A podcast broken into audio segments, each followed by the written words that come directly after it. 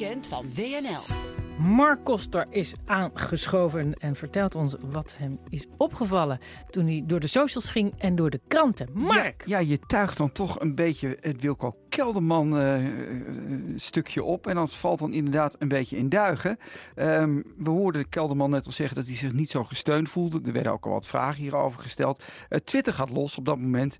Ehm, ik hoop dat Sunweb failliet gaat, zegt iemand. Oh jongens. Iemand anders zegt, heeft iemand het nummer van Tadac Pokerchar? Uh, ik vraag dit voor Wilco Kelderman, hè, die natuurlijk de Tour won met een miraculeuze terug, uh, terugkom uh, tijdrit. nou ja, mensen zijn daar echt heel boos over.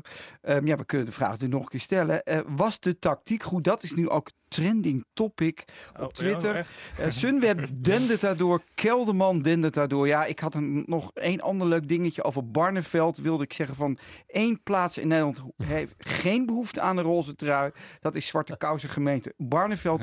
Gisteren was daar aanwezig een ploeg, een cameraploeg van Hart van Nederland. Liep daar wat winkels in en zei, nou, zijn jullie al een beetje roze? En een mevrouw, mondkapje op, we zagen haar gezichtsuitdrukking dus niet helemaal goed. Schrok en zei, nou, nou, wij doen het hier meestal in het zwart. Dus dat vond ik ook wel aardig. Uh, dus in Barneveld gaat niet de roze vlag uit, maar ze morgen hopelijk met mondkapje nou gewoon keurig naar de kerk. Niet met 300 mensen tegelijk, alsjeblieft. Um, dus dat was een beetje uh, wat opviel.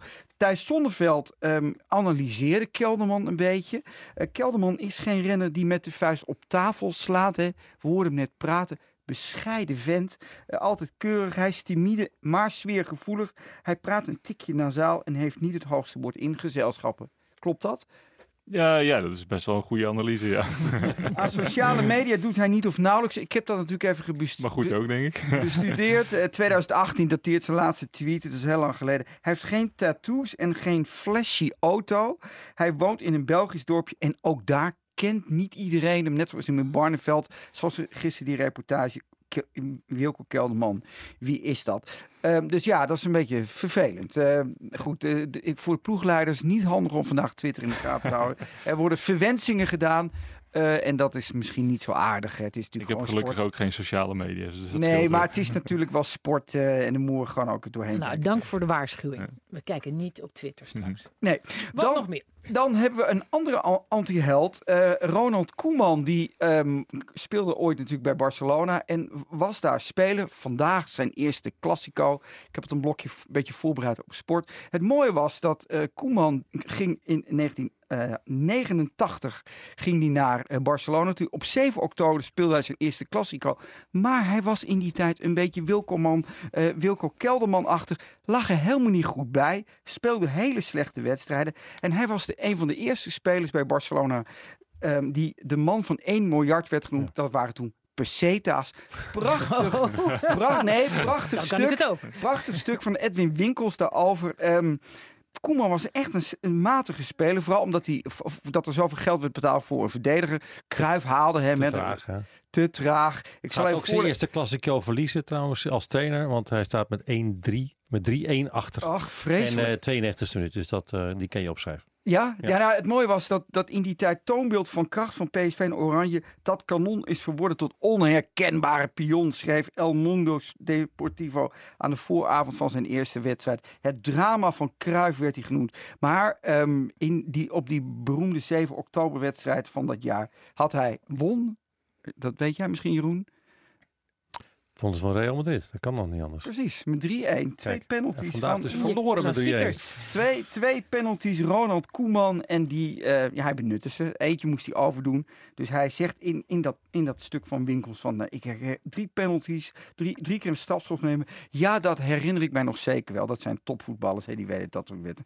Dan een andere anti-held. Thomas Akda. Grote popmuzikant. Maar is nooit aan de drugs geweest.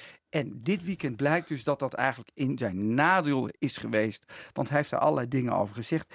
Hij, hij, um, hij zou graag aan de kook verslaafd zijn geweest om, zijn, um, ja, om de druk die hij voelde to, uh, weg te nemen.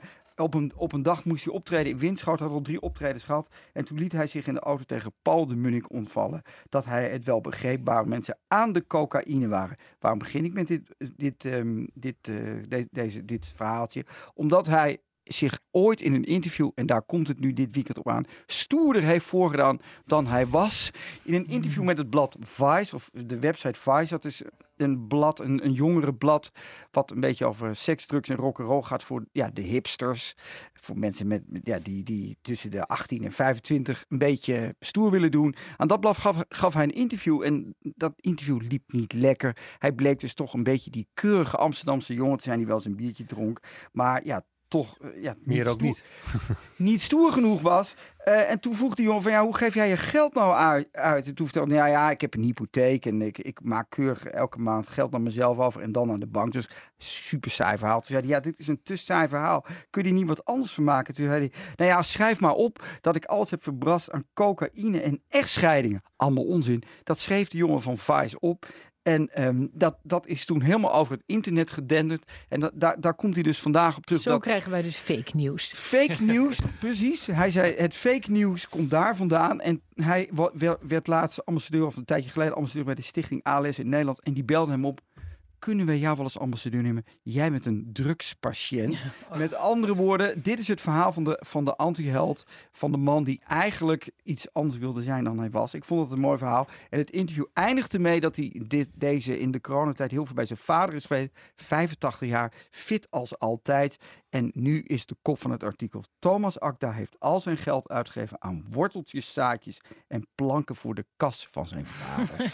nou, het zal ik- hem een hoop opleveren. Wat zeg je? Heel veel sympathie Ja, dat- levert het hem op. In een andere categorie. Dat dan weer wel. Ja, hard vond ik mooi. Dus Thomas Akda vind ik dan wel grappig dat hij dat allemaal relativeert. En waar wij, wij trappen daar natuurlijk met open ogen in.